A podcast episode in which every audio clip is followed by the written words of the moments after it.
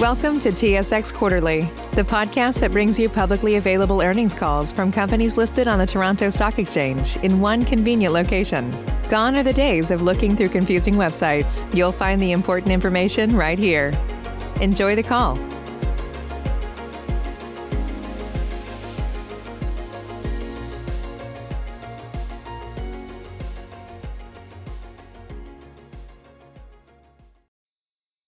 Good afternoon, ladies and gentlemen. Welcome to the Q1 2020 earnings conference call. I would now like to turn the meeting over to Ms. Gillian Manning. Please go ahead, Ms. Manning. Thank you, operator. Good afternoon, and welcome to TD Bank Group's first quarter 2020 investor presentation. We will begin today's presentation with remarks from Bharat Masrani, the bank's CEO, after which Riaz Ahmed, the bank's CFO, will present our first quarter operating results. Ajai Bambawale, Chief Risk Officer, will then offer comments on credit quality, after which we will invite questions from pre-qualified analysts and investors on the phone. Also present today to answer your questions are Teri Currie, Group Head, Canadian Personal Banking, Greg Braca, President and CEO, TD Bank, America's Most Convenient Bank, and Bob Dorrance, Group Head, Wholesale Banking. Please turn to slide two. At this time, I would like to caution our listeners that this presentation contains forward-looking statements that there are risks that actual results could differ materially from what is discussed, and that certain material factors or assumptions were applied in making these forward-looking statements. Any forward-looking statements contained in this presentation represent the views of management and are presented for the purpose of assisting the bank's shareholders and analysts in understanding the bank's financial position, objectives and priorities, and anticipated financial performance. Forward-looking statements may not be appropriate for other purposes. I would also like to remind listeners that the bank uses non-GAAP financial measures to arrive at adjusted results to assess each of its businesses and to measure overall bank performance. The bank believes that adjusted results provide readers with a better understanding of how management views the bank's performance. Bharat will be referring to adjusted results in his remarks. Additional information on items of note, the bank's reported results, and factors and assumptions related to forward-looking information are all available in our Q1 2020 report to shareholders. With that, let me turn the presentation over to Bharat. Thank you, Gillian, and thank you everyone for joining us today. Q1 was a solid quarter for TD. Earnings rose 4% to 3.1 billion dollars, and EPS was up 6% to dollar 1.66. Revenue increased 6% on strong volume growth and record wholesale revenue as the investments we've been making in our people and capabilities enable us to continue acquiring more customers and doing more business with them. We maintained a strong capital position with our CET1 ratio ending the quarter at 11.7%, including the impact from IFRS 16 and the repurchase of over 4 million common shares.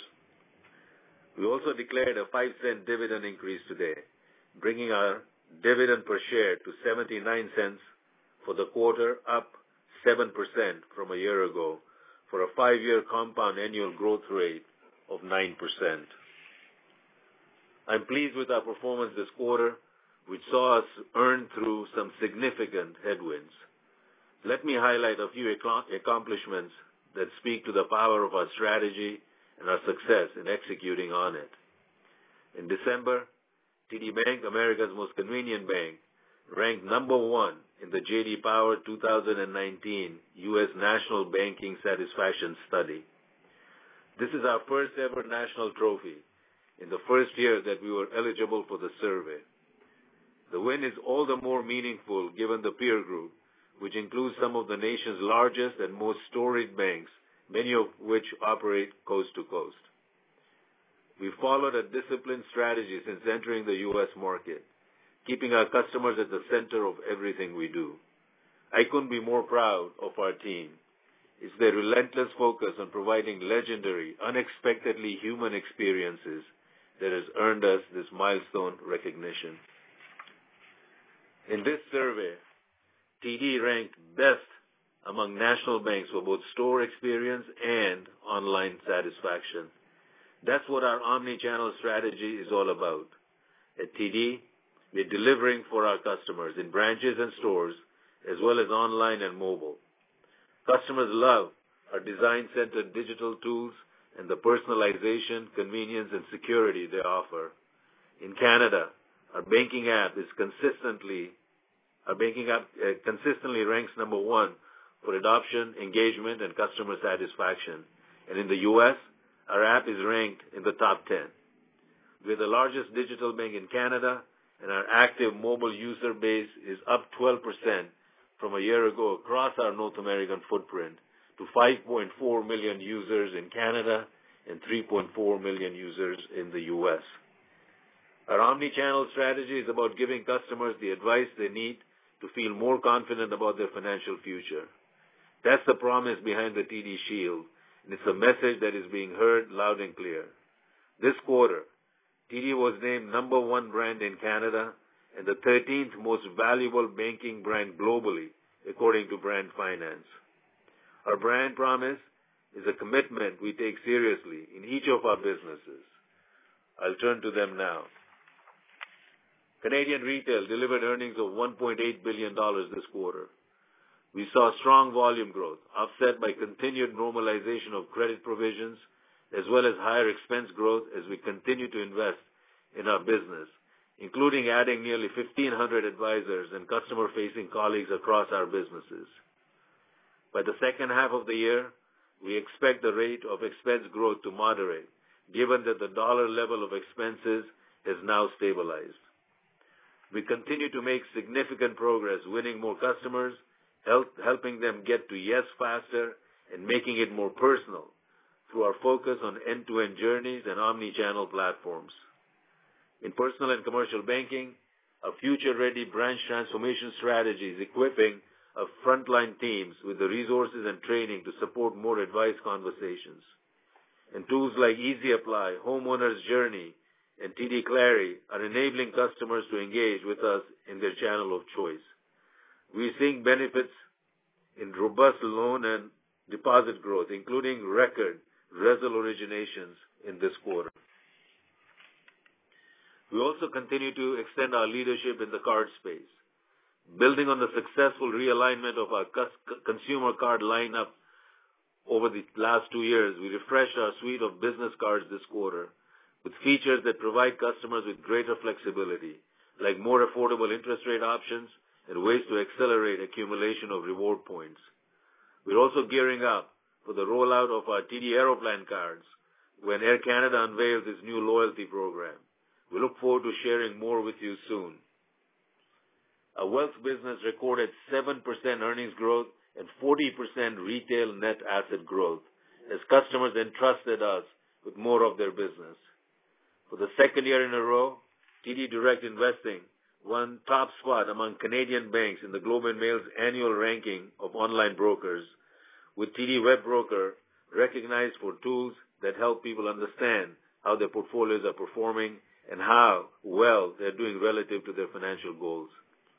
And on the heels of last quarter's multiple wins at the Lipper Awards, TD Asset Management won eight awards in multiple asset classes at the Fund Data Fund Grade A+ Awards, demonstrating TD Asset Management's commitment to delivering exceptional long-term investment solutions for clients. In our insurance business, the investments we've made in our claims platform are paying off in top-line revenue growth and stronger share of voice, with gross written premiums up 15% and TD Insurance having the strongest brand power in Canada, as determined by Millward Brown's latest Brand Dynamics survey. Turning to the U.S., our U.S. Retail Bank generated earnings of $717 million million U.S. dollars this quarter, up 2% from a year ago. A strong volume growth was offset by margin compression as we absorbed last year's three Fed rate cuts. With the contribution from TD Ameritrade down as expected following the elimination of trading commissions, segment earnings declined 7% to $869 million. While U.S. Retail Bank earnings growth was more subdued this quarter, we continue to add new households and grow core accounts. We are driving volume growth through our store network as well as online and digitally. The digital mortgage offering we launched last fall is seeing increased take-up, and we've added a digital home equity functionality accessible in desktop and mobile formats. Overall, across our North American retail businesses, the investments we are making to enhance our capabilities, improve our productivity, and transform the bank for the digital age are delivering tangible benefits for our customers today while positioning us to serve them better in the future. Our wholesale banking segment had a strong quarter with $281 million in earnings. Revenue was $1 billion on higher trading-related revenue and underwriting fees as we continue to grow and up-tier banking and corporate lending relationships and take share in related product areas, reflecting investments in our U.S. dollar strategy.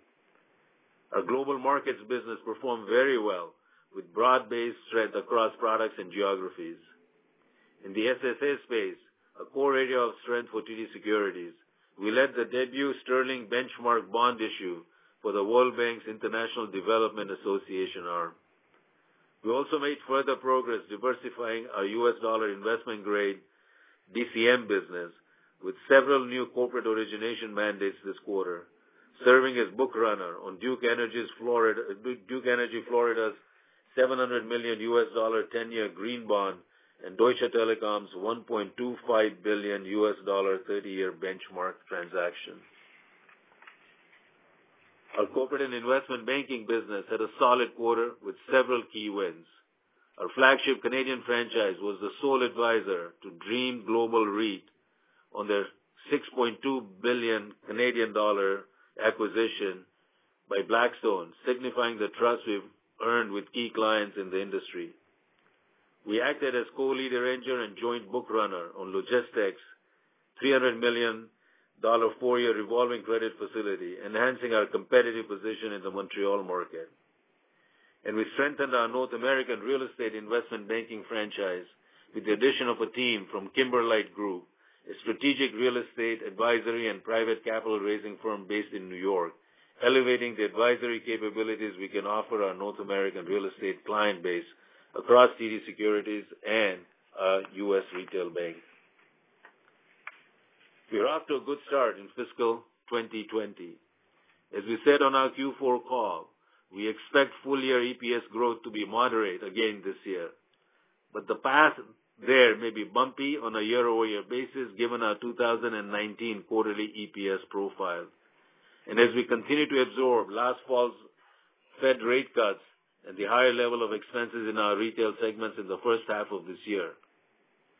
While macroeconomic conditions continue to fluctuate and emerging risks like the coronavirus are creating uncertainty and market volatility, we will remain focused on our strategy, harnessing the strength of our diversified model to grow our business and fulfill our purpose of enriching the lives of our customers, colleagues, and communities. We've had many opportunities to do that over the last quarter. In December, we announced the 10 grant winners of the TD Ready Challenge. They received $1 million each for their work advancing medical innovations across North America and mitigating geographic, financial, and other barriers to healthcare. And we just wrapped up our 10th annual TD Black History Month series. This year, we sponsored nearly 100 events celebrating music, arts, and culture across Canada and the U.S., providing a platform for leaders and artists to share their personal perspectives on the ongoing effort to build more inclusive communities. The diversity we celebrate in the communities around us is a reflection of who we are at TD. We were honored this quarter to be recognized for our unique and inclusive employee culture on several fronts. As one of Canada's top employers for young people by Mediacorp, one of Forbes' best employers for diversity in the U.S., and a member of the Bloomberg Gender-Equality Index for a fourth consecutive year. Our people are our greatest asset and the best ambassadors of the TD brand. I would like to thank all of them for their passion and dedication to make TD the better bank every day. With that, I'll turn things over to Riaz. Riaz? Thank you, Bharat. Good afternoon, everyone. Please turn to slide seven. This quarter, the bank reported earnings of 3 billion dollars and EPS of dollar 1.61. Adjusted earnings were just under 3.1 billion dollars, and adjusted EPS was dollar 1.66. Revenue increased 6%, reflecting volume growth in the retail segments and record revenue in wholesale. Provisions for credit losses increased to $919 million, up 3% from the prior quarter on higher impaired PCL. Expenses decreased 7% on a reported basis, reflecting prior charges related to the agreement with Air Canada. Adjusted expenses increased 5%, reflecting higher spend supporting business initiatives and volume growth and changes in pension costs, partially offset by continued productivity savings. Please turn to slide eight.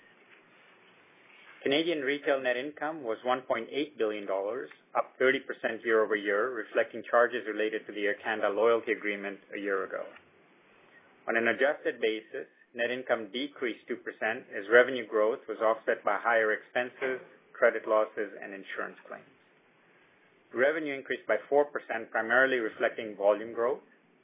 Average loans grew 4% and deposits increased 7% year-over-year, reflecting growth in both personal and business volumes, and wealth assets grew 10%. Margin was 2.94%, a decrease of two basis points from the prior quarter, reflecting seasonality and the impact of interest expense relating to lease liabilities recorded upon adoption of the IFRS 16 standard for leases. Total PCL decreased 2% quarter-over-quarter, with decreases in impaired and performing PCL. Total PCL as an annualized percentage of credit volume was 36 basis points, down one basis point quarter-over-quarter. Expenses decreased 15%, reflecting prior charges related to the Air agreement.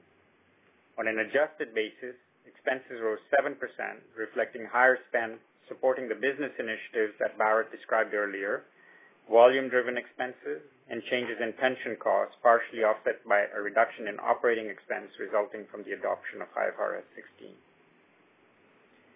U.S. retail net income was U.S. $869 million, down 7% year-over-year. The contribution from TD's investment in TD Ameritrade decreased to U.S. $152 million, primarily reflecting reduced trading commission fee rates and higher operating expenses, partially offset by higher trading volumes. The U.S. Retail Bank reported earnings were up 2% year-over-year, reflecting loan and deposit growth and a lower provision for income taxes, partially offset by lower deposit margins and higher PCL. Average loan volumes increased 5% year-over-year, reflecting growth in the personal and business customer segments. Deposit volumes, excluding the TD Ameritrade sweep deposits, were up 7%, including 6% growth in core consumer checking accounts. Net interest margin was 3.07%, down 11 basis points sequentially, primarily reflecting lower deposit margins and the impact of interest expense relating to the adoption of IFRS 16. Total PCL, including only the bank's contractual portion of credit losses in the strategic cards portfolio, was 243 million dollars, up 20 million dollars from the prior quarter.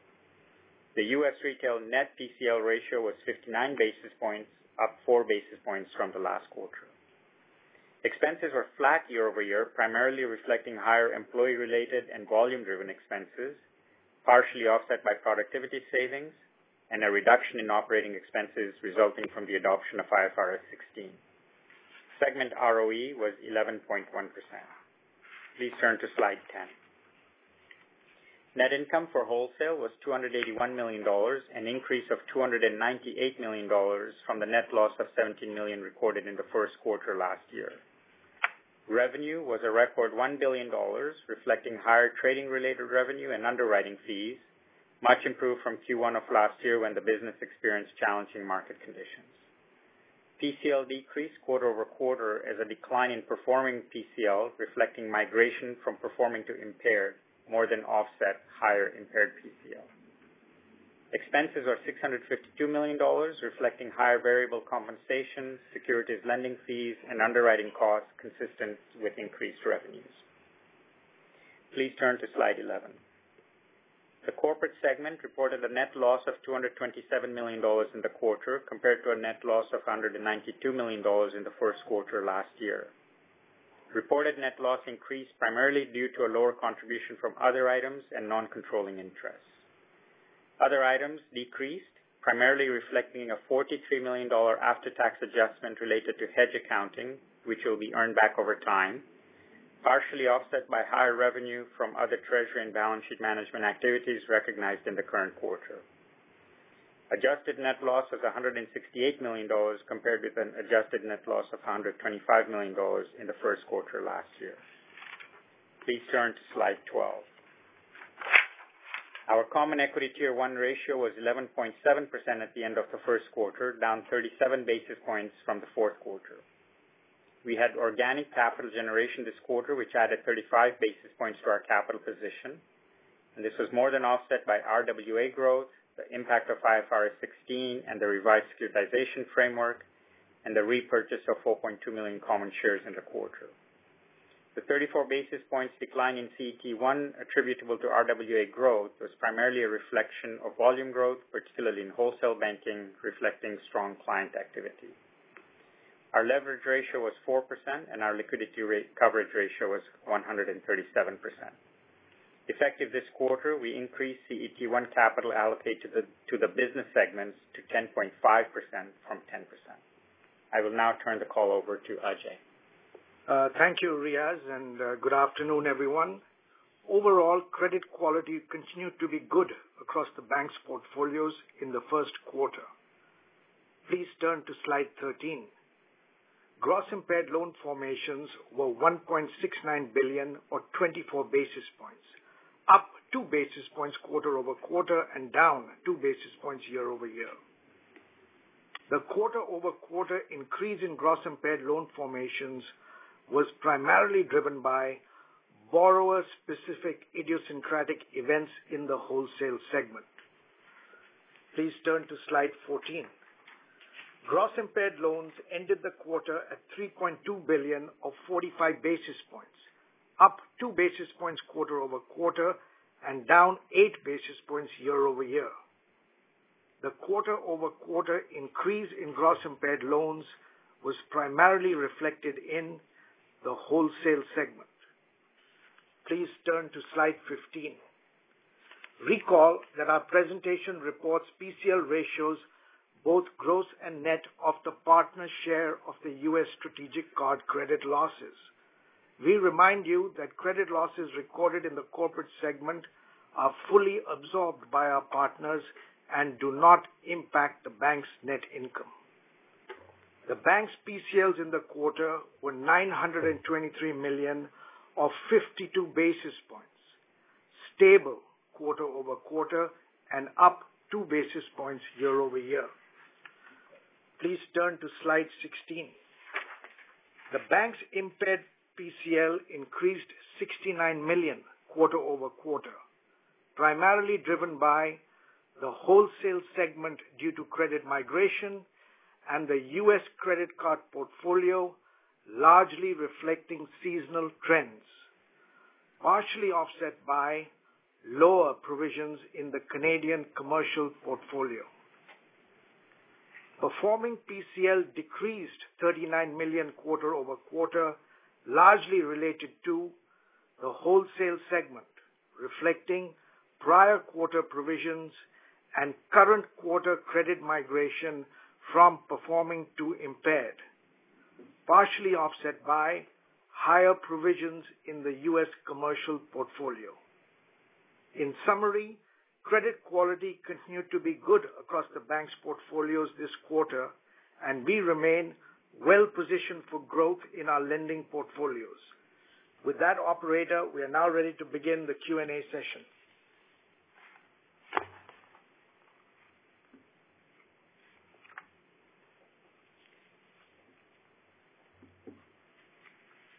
Operator? Yes. We will now take questions from the telephone lines. If you have a question and you're using a speakerphone, please lift your handset before making your selection. If you have a question, please press star one on your telephone keypad. If at any time you wish to cancel your question, please press the pound sign.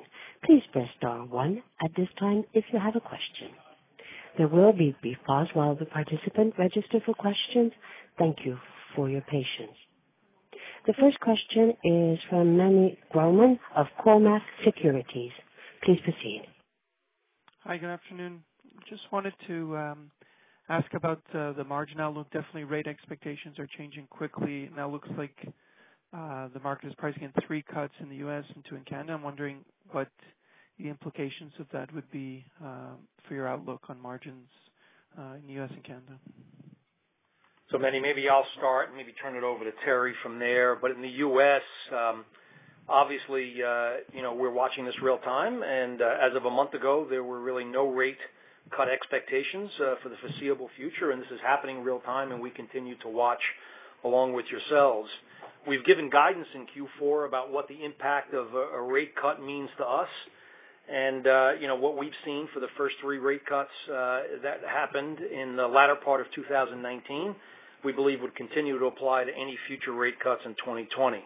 And we've generally said those rate cuts per 25 basis point uh cut uh annualized over the course of the year uh would be worth somewhere around $90 million on the short end, uh just on the short end. And uh, you know, so far that's what we've seen play out. Teri? Thanks. From a Canadian perspective, you know, just in general, we're expecting a downward pressure on margins. We'd built into our plan one cut, and so that's the starting point. And we would have thought downward pressure, um, the rate environment, RESL and term competitive pricing, and then IFRS 16 rounding out the the reasons why.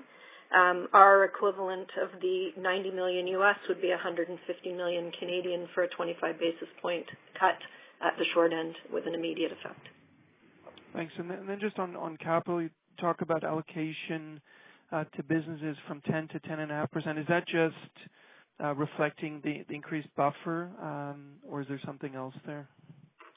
Uh, well, it wouldn't be uh, right to just relate it to the increased buffer because obviously that is now sitting at 10.25%. But we just felt that as capital expectations are rising, that it's appropriate to increase the allocation to the business segments, Meny.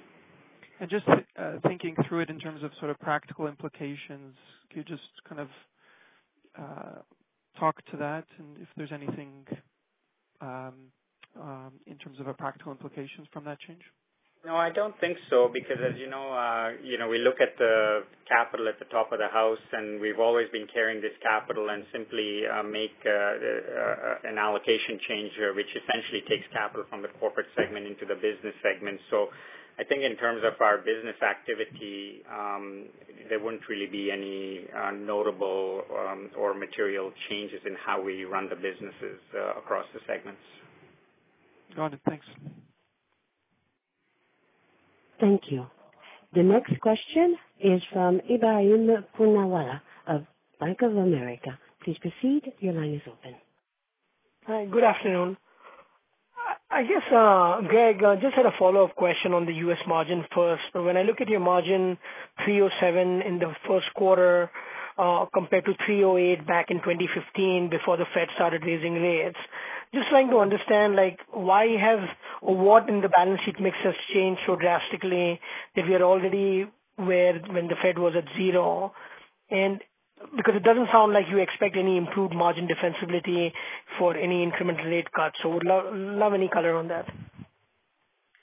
Sure. So you're taking us back a number of years now, five years or so. And um you know, as we've talked about, generally, we're always commenting on the impact quarter to quarter and what that looks like or the changes that have been made over the course of a year.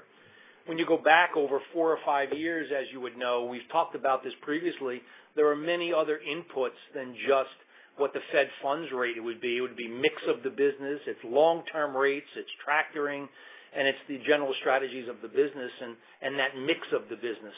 So there's a lot that's gone into that over the last four or five years. I would generally say that, um, you know, over the last quarter and over the last year, the decline you've seen uh from the high uh generally fits with what we've been calling out, and uh it really is playing out on the short end the way we would see it. And in the last quarter, quite frankly, um, you know, our quarter-over-quarter decline uh pretty much is in keeping with peers in the U.S. that we would have seen, especially if you consider the fact that we had one more month in this quarter uh versus their reporting cycle ending on uh on December for the last uh for the last Fed cut. Ebrahim, I think it's also worth pointing out it's Riaz that a quarter-over-quarter analysis that Greg was talking about, um, the adoption of IFRS 16 would have put a 4 basis point pressure on margin in the U.S. segment. Yeah. Uh, understood. That's helpful because, yeah, and I get what you mentioned about the mix, but when I look back four years ago, your commercial book was still 42%. It's about 41% today. So, and Maybe I can follow up offline to better understand the drivers of the mix change. Uh, I guess just moving to Canada Retail, uh, we've noticed a pretty decent slowdown in the HELOC growth, and you've seen a pickup in, uh, I guess, fixed rate residential mortgage growth. Just if you can talk about what's going on there and what implications that mix shift, should we expect that trend to continue? Is that by design, and what that means for the incremental margin? For sure. Thanks. Uh, so um, if you look at the uh, originations in Q1, uh, the total portfolio had about 4.4 at a spot basis year-over-year growth, and the Flex line growth would have been 4.5%, so just slightly higher. I think the other relevant statistic to your question is all of the growth, more than the growth of the portfolio, so 5.6% year-over-year, was the combination of mortgage and fixed HELOC. So what we are seeing is in a lower rate environment, customers taking uh, the the um, sort of decision to lock in. Uh, in terms of sort of HELOC overall, the slightly more than mortgage, that would still be uh, the the fourth place share that we've talked about in terms of hybrid HELOC uh, mortgage, and 96% of that origination is actually to TD Canada Trust customers. Uh, so quite comfortable with uh, what we're originating there. In terms of the sort of ongoing, uh, you know, how this will play out over time. Uh, every time we meet with a customer, we help them to make the right decision around the right product that meets their needs. Uh, and so as the environment shifts, uh, you could see some shifting in the mix. Got it. Thank you. Thank you. The next question is from Sumit Malhotra of Scotiabank. Please proceed. Thanks. Good afternoon. To start with, Ajai, please. Uh, you were pretty specific with us uh, on the Q4 call in thinking about uh, where the provision ratio would trend in 2020, in and around 50 basis points. Just wanted to get your view with early days, obviously, but with the impact the COVID-19 virus is having on some economic growth estimates and perhaps business activity. Has it changed the way you're thinking about the provision outlook uh, for the bank this year, and you know that may relate to the performing portfolio as well. And Is there any change in the traditional pattern of seasonality in and around the credit card and auto portfolio as far as your visibility on that is concerned? Yeah. So Let me start with COVID. So What I would say is, you know, as you're aware, the situation is still playing out. Certainly from a credit perspective, up to now, we haven't seen any material business impact. We're, however, continuing to monitor developments and really looking at different scenarios that could play out. So, As of now, from a credit perspective, there's nothing in our forecast relating to PCL. We have, however, been spending time on things like our uh, employees and our customers and certainly their health and safety and business continuity. I think that's been quite important. So I'll come back to guidance. So my guidance, which was in the neighborhood of 50 basis points, subject to seasonality and subject to supportive economic conditions, for now remains uh, unchanged. And then your third question was about seasonality. So Q1, as you know, tends to be a high seasonal quarter. And if you look at the U.S. segment and the corporate segment on a combined basis, you'll see an increase, and that increase is largely because of seasonality. However, I do acknowledge the seasonality wasn't as much as we've seen in the previous years, and the reason for that is we've actually taken some risk-reducing actions in those portfolios, and this is particularly U.S. cards. So A bit of that is is playing out. Thanks for that. And Second question is is for Riaz or Teri, and thinking about the expense outlook for the personal and commercial uh, bank.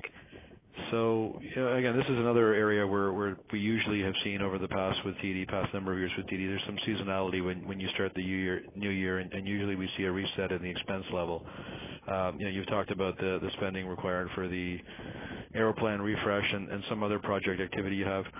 You know, I just want to ask a question because you did take a small restructuring charge, small in the in the context of TD as a whole, and I know it didn't impact this segment as a whole, but it does seem like the restructuring conversation has picked up for the sector again. As as far as TD is concerned, in your view, Riaz, is the restructuring uh, is the restructuring initiatives now complete for the bank, and is what we see on the expense line going to be more run rate? Or is there a contemplation that to fund some of the project activity you have in mind, you may need to reduce another layer of structural costs? A couple, uh, maybe two or three things I might point out in relation to that question, Sumit. So uh, you'll recall that in uh, Q4 that I had mentioned that at the bank-wide level, expense levels and expense growth had stabilized to four or five quarters in a row, and that has continued to play out this quarter. So we continue to be very happy with the uh, with the expense performance uh, uh, in aggregate and the growth in Q1 reflecting the investments that we need to make. Um, and Secondly, on the seasonality point, we, as you know, have been working quite hard to remove that from our expense profile and have um, gone a fair bit, um, fair ways to to achieve that. And what you're seeing now is not so much seasonality, but more in the timing of when those uh, expenses are incurred. So, for example, in Canadian Personal Bank, Teri had started talking about uh, increasing investments in branch transformation as well as the Air Canada investments that you referred to uh, in the middle of last year, and you see expenses uh, uh, reflecting that into Q3, Q4, and then Q1, where we're stable again so that in personal and commercial banking in the second half of the year, you'll see growth rates and expenses uh, uh, moderate a fair bit. I think as to the uh, matter of restructuring charge, you'll recall that in Q4 I said that our restructuring charge was not particularly related to expense savings or productivity, but was a continuing exercise in optimizing processes and procedures that we've been building as we undertake the various transformation exercises. And I would say that that's going to continue in the bank uh, as uh, as technology changes, uh, the effect of disruption, um, the investments that we're making in uh, omni-channel delivery uh, of our products and services to our customers, the changes in the environment may from time to time cause us to uh, review how we do business, and it, it could be that we may see restructuring charges in that order from time to time. Last point, though, and just to go back to something you said, the way I look at it, expense growth on an all bank level year-over-year this quarter was 5%, and that's the same as we had in 2019, again, at least the way I look at it. Is that, in your view, uh, a reasonable level for us to expect in terms of a run rate all bank expense uh, growth, Mark, for TD? I would say that it gives us sufficient uh, envelope to make the investments that we feel that we need to make to continue to build on our leadership positions in the market. That's helpful. Thank you for your time. Thank you. The next question is from Doug Young of Desjardins Capital. Please proceed. Hi, good morning. Uh, sorry, it's been a long day. Good afternoon.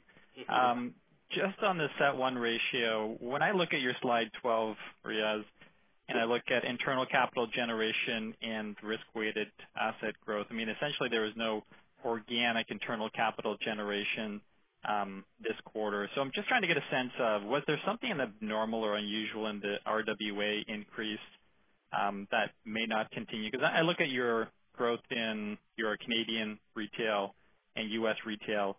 Um, it didn't feel like it was that. I think you mentioned wholesale.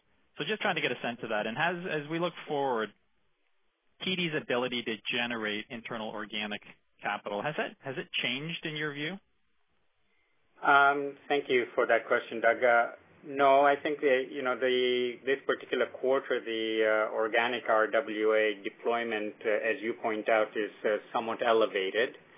It isn't, a, in my view, a, and in my expectation, a run rate level of quarterly RWA investment.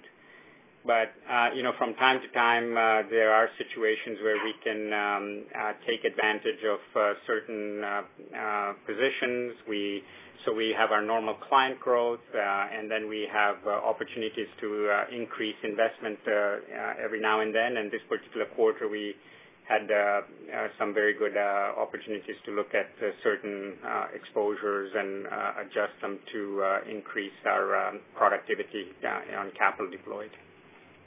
Can you elaborate on what those interesting opportunities were? Is this more, is this repo? Is this just wanted to get a little more detail. Yeah, I think it's uh, mostly in the wholesale segment, and uh, you know, I don't think it's going to uh, be particularly productive to point them out, other than to say that um, you know there, there were some interesting opportunities for us to deploy some capital. Okay, and then just capital markets. There's a sizable new gross impaired loan formation. Just hoping to get a little bit more detail on what that related to. I think it was mentioned in idiosyncratic related events that occurred in the quarter. Just hoping you could flesh that out a bit. Yeah, it's Ajai. I'll respond to that. So we did have three impairments in capital markets. Two of them were in pipeline oil and gas, and one of them was in media. They're all idiosyncratic events. I don't really see any theme or trend uh, here. So, and You'll also noticed that we had already built a part of the provision, so that's the reason why some of the performing provision is moving to the uh, to to impaired. Okay. Yeah, my other question. And Then answered. and then just, Ajai, you talked about you took risk-reducing actions in the U.S. on the U.S. card portfolio. Can you give a little more detail on that? I can. So it's a combination of things. I'd say one is investment in collections. Uh, second is just refining the buy box a little, so being more selective with clients. A third good example would be credit line decreases. So we did a combination of things, you know, on that portfolio. Okay. Thank you. Thank you. The next question is from Nigel D'Souza of Veritas Investment. Please proceed. Uh, thank you. Good afternoon. Um, I just have uh, one quick question for you. If I could turn to your U.S. retail uh, segment. I noticed that the effective tax rate this quarter for that segment was fairly low at about 4.5%. Could you just provide us some color on what's driving that lower effective tax rate this quarter, and how should we think about the run rate for your effective tax rate in U.S. retail going forward? So uh, Nigel, thank you for the question. Um, and as you would know that, uh, you know, we take various estimates on our tax liabilities over several exposures, and we'll regularly update the provision based on new information, resolution of tax matters, and changes in regulations. And these uh, these kind of events would be fairly common quarter to quarter, and we'll move around a little bit. In aggregate this quarter, they tended to all be favorable at the same time, they they they all tended to be more significant uh, of an impact for this quarter than would be typical in a usual quarter. And uh, What run rate do you expect going forward for 2020 uh, on that tax rate? Yeah, I think it would be helpful to look at the normally quarterly run rate over the last year since tax reform was probably a good guide. All right. Appreciate the color. Thank you. Thank you. The next question is from Gabriel Dechaine of National Bank Financial. Please proceed.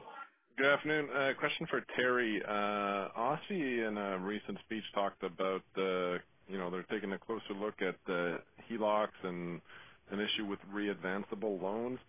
Uh, can you maybe tell me how you interpret that commentary and what you know, TD, given the size of its uh, HELOC book, what exposure there might be and, how you see uh, this issue playing out? So uh, thanks for the question. I think um, we're very comfortable with the way our product is designed uh, in terms of the, you know, 65% of the loan to value portion being able to be readvanceable and then up to 80% fixed. Uh, you know, we uh, obviously, uh, as, as OSFI looks at this issue, would participate as we would in any uh, consultation if there was the opportunity to do so. I think if we just step back and look at the uh, how we've been uh, originating business in the HELOC book, as we've talked about. It's again largely been to TD Canada Trust, Canada Trust customers who we know well. 96% of the recent quarter originations, as I mentioned, uh and so quite comfortable with uh the quality of the borrowers. And if we look at the specifics of the product over time, uh we've seen very little increase in the actual utilization of those HELOCs over time. In fact, slightly down quarter-over-quarter in Q1 of this year, um, and uh, only up very marginally year-over-year. And so I think, you know, the onus is on us to ensure that as we're talking to customers, we're putting them in the product that makes the most sense for them, uh, and that they understand the product that they've purchased from us, and that's how we're spending our time and attention. So you're uh, not seeing any increased, I guess, stubborn levels of indebtedness, so people are actually paying it off, uh, rather than as the LTV goes down, they're not tapping into it more? So in Q1, 88% of HELOCs and 95% of total RESL would have been paying down principal in Q1 as an example, just to give you a sense of how the book is operating. Thank you. Thank you. The next question is from Sohrab Movahedi of BMO Capital Markets. Please proceed. Uh, thank you. A couple of questions. Maybe one uh, to start off uh, with Bob Bob Dorrance. Bob, the lending book in the wholesale bank was up about 13% year-over-year. Would the RWAs have been up about the same? No, they would not have been up about the same. The uh, majority of that growth uh, still would be in investment-grade lending. Um and you know, that that tends to be uh, you know, revolving credit to a large amount. So uh we did have uh we did have good growth in our RWA, as Riaz commented on. Some of that would have been in corporate lending, some would have been markets, and some was in fact probably two-thirds of our growth was business driven, and we had another third that was related to regulatory change. Okay. And and uh in the past, I think you had said that as far as the segment expenses, you know, 600 or so million quarterly is probably the the new norm. That's still valid? Uh that's a good good question, Sohrab. The um, you know, we ran at 600 most of the uh, year last year. Um, as you recall, we had a very difficult uh, first quarter last year, so uh, in a better quarter, you know, 12 months later, so variable comp was up. Those those numbers will have a different rate of growth year-over-year, because last year the trend improved. Um, I would not expect that there'd be the same uh, magnitude of growth in variable comp on a quarter-over-quarter or year-over-year basis. Um so that should level out. Um, there was a uh, change in um, an accounting change in how uh, security lending fees and underwriting costs get recognized last year. They would have been a contra revenue. This year, they're an expense. Um, between the increase in the uh, variable comp pool and that item, uh, we would have been roughly flat. So but there is there's some inflation. I do expect that uh, we're not expecting any growth in FTE this year. We continue to um, invest in uh you know, systems projects, uh prime you know, significantly related to still regulatory change that is still going on. Uh I think you see that in all all the uh, all the dealer, uh you know, both sides of the border. Um, but we're trying to, uh you know, maintain that at a at an appropriate pace. And at the same time, we're also looking at productivity to help fund that part of what we're doing. So, long way of saying it may be slightly higher than 600 a quarter. Um, If it is, it would be Revenue driven. By growth, yeah. Okay. If I can just sneak one more in for Ajai. Ajai, I think in the in the Canadian retail risk discussion in the shareholder report, anyway, you you call out uh, um, credit migration in auto portfolios. Can can you comment a little bit about exactly what that is and uh, if that's going to have any bearing about, around uh, future growth prospects for the portfolio. Yeah. So what's occurring is really that business is growing. So some of the credit migration is also linked to higher volumes. And then there are mixed changes occurring as well. So there's more prime non-subvented in that portfolio. So it's a combination of volumes and mix changes that are driving that. I remain quite satisfied with the book and the underwriting standards in that business. And so, Teri, you're you're okay to continue to originate, I guess, uh, with with uh, with the new with whatever risk standards there are. You can maintain that growth rate. The business is continuing to drive good growth in that business. I think quite comfortable with the relationships that we've built and the business that we've done. Thank you very much. Thank you. The next question is from Darko Mihelic of RBC Capital Markets. Please proceed. Hi. Thank you. Um, my question's for Teri, and it's just uh, rather straightforward. I think we've had some discussion around uh, elevated spend. I just wondered if you can maybe provide us a little more color on when you expect the revenue benefits from um, these uh, these initiatives and how quickly it ramps up. For sure. Thank you for the question. Uh, so maybe I can uh, take a step back. I'd, I'd start with saying I feel like we're quite well positioned with the investments we have been making and continue to make in the business, uh, not only uh, it, for all of our customers' omni-channel needs. Uh, and I think you know Bharat mentioned some of the investments, Air Canada and Future Ready in particular, and as did Riaz, and then the shape sort of implications of on the expense side, as you've noted the Q2 to Q3 step up and then a relatively stable pattern uh, following and expected going forward. Um, the PCL piece also uh, is something that we haven't talked about, but if you look at uh, kind of through 2019, we kind of got to a $400 million PCL level in the business, and that is from a year-over-year perspective for this quarter and next quarter. You know, that'll be something that'll be a year-over-year headwind. Um, and then on the revenue side, uh, there was some softness uh, this quarter, um, and I would say a couple things played into that. Uh, one thing is, as we went through the transformation and continue to transform under our Future Ready strategy, uh, that was a very significant uh and, and continues to be transformation of our business to elevate advice, increase customer and colleague confidence, and meet more customer needs. And in uh, the early, in late 2018, we brought all branch managers from across the country together for the very first time. We did not do that post the TD Canada Trust integration, and we kicked off this very significant change. And the change was to roles and responsibilities in the branch. It was to the performance ecosystem. Uh, it was to uh, invest more in client-facing advisors. And Bharat mentioned across Canadian retail, we have over 15, almost 1,500 additional FTE in Q1 of this year versus last year. Uh, and primarily, uh, that growth in P&C is, is around the Future Ready strategy.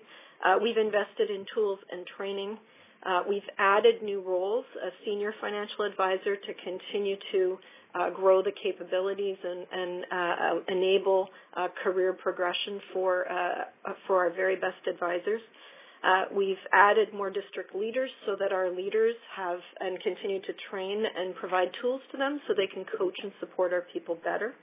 and so, in combination, a, a quite significant change and not surprisingly, when we were in the early part of last year, as our colleagues were absorbing that change, we did have a bit of softness in branch sales, which then takes a little bit of time to actually play itself out in revenue. So the jump off coming into this year was a little bit impacted. I give you that background because I would say we ended the year with really good momentum in branch banking across our channels, uh, uh, actually, but in branch banking in particular. And to sort of give you some sense of Q1, you know, it was already mentioned the record uh, real estate secured lending originations up 22% year-over-year. Uh, our uh, credit card account sales were up, uh so active accounts are up 21% year-over-year. Uh we uh have rolled out a multi-holding account capability and a better conversation tool for our in-branch advisors to use with their customers, and we're seeing significant year-over-year growth in the number of Canadians who are choosing to have an RSP or a TFSA with us for the first time. Uh, and we're also um, continuing to see uh, the the investments we're making in the cards business more broadly pay out, and we'll continue to see that. Hopefully, uh, you know, we saw uh, an appreciable increase in Air Canada uh, Aeroplan cards in 2019, and we obviously have the program coming uh, at the end of this year. So simply from a branch banking perspective, I feel confident that the momentum that's been building will serve us well going forward. And then you add to that the very consistent real estate secured lending volume growth, uh, the very strong core uh, deposit growth in both uh, the business bank and the personal bank at 6%. Um, and uh, I would say our number one digital banking capabilities, where you know, as Bharat mentioned, you know, we uh, Bharat mentioned the growth in North America. In Canada, uh, we have a leadership position at uh, 7.65 million digital active users. 71% of those are mobile active users, and the digitally active are up 6%. And in Q1 versus last year, uh, over 6% of self-service financial transactions, uh, or sorry, uh, financial transactions have come out of branch banking. We've seen that increase in customers uh, making financial transactions using our digital capabilities that Bharat mentioned have the highest engagement in Canada and high ratings. Uh, and so I feel like with the investment in branches, supporting investments in the phone channel that have helped our service levels and those number one digital capabilities uh, and the proof points that we're seeing that we're well positioned for revenue growth going forward. And, is it fair to say then that this momentum's kicking in now, so I should be seeing it as early as next quarter? I think what we're, uh, you know, these things do take time to season, but I think where we're, uh, you know, quite comfortable, we, you'll see this in financial results in the later part of the year. Uh, we do expect, barring any macro events, you know, positive operating leverage for the second half, uh, and continued mid-single digit volume growth in loans and deposits. Okay, great. Thanks very much. Thank you. This concludes the question period. I would now like to return the meeting back over to Mr. Bharat Masrani. Please proceed, sir. Thank you, operator, and thank you all for joining us uh, this afternoon. Uh, just to reiterate, you know, I am very pleased with the performance, particularly given the significant headwinds that we had outlined in Q4 uh, for this uh, coming year. You know, just not to repeat everything that got said on the call, with the reduced earnings from TD Ameritrade to the tune of 300 million US for this year. I, sh- I should add that those uh, that run rate will be recaptured once the Schwab deal is closed and we start seeing some of the synergies flow through. Then, of course, Greg talked about the three rate cuts in the United States that happened in our fiscal Q4. So, you know, given our sensitivity to rates, uh, particularly in our U.S. business, you know, it's not surprising that that's uh, that's a headwind for us. And then, of course, we have and will continue to invest in Canadian retail. That is a, core part of you know what we want to do, and we are starting to see you know great results out of it. So overall, uh, given the fundamental performance with volumes and, and what we're seeing on customer metrics, you know, very happy with how the bank is performing. So once again, thank you for joining us, and I would like to take this opportunity to thank our close to 90,000 colleagues around the world for continuing to deliver for all of our stakeholders, including our shareholders. Thank you, and see you in 90 days. Thank you. The conference has now ended. Please disconnect your lines at this time. Thank you for your participation.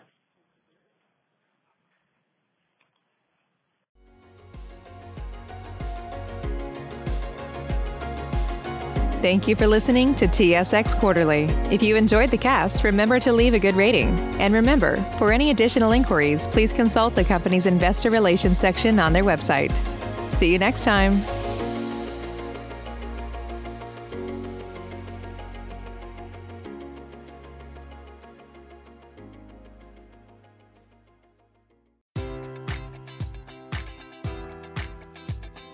Enjoy all your favorite sports like never before at BetMGM. Sign up using code Buckeye and receive up to $1,500 back in bonus bets if you don't win your first bet. When you register with BetMGM, you'll get instant access to a variety of parlay selection features, live betting options, and the best daily promotions in the business. And with BetMGM at your fingertips, every play and every game matters more than ever. Place your money line prop, or parlay bets with the king of sportsbooks today. Sign up using code Buckeye and receive up to $1,500 back in bonus bets if you don't win your first bet.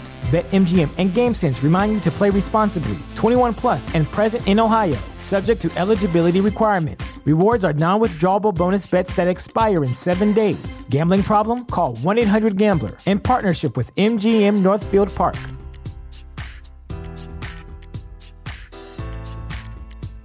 Sick of being upsold at gyms? My guy, you're currently a base member. For $90 more, I can upgrade you to our Shred membership. For 130 more, you'll be a Swole member. And for just $300 more, you'll reach Sweat Platinum. At Planet Fitness, you'll get energy without the upsell. Never pushy, always free fitness training and equipment for every workout. It's fitness that fits your budget. Join Planet Fitness for just $1 down and $10 a month. Cancel anytime. Deal ends Friday, May 10th. See Home Club for details.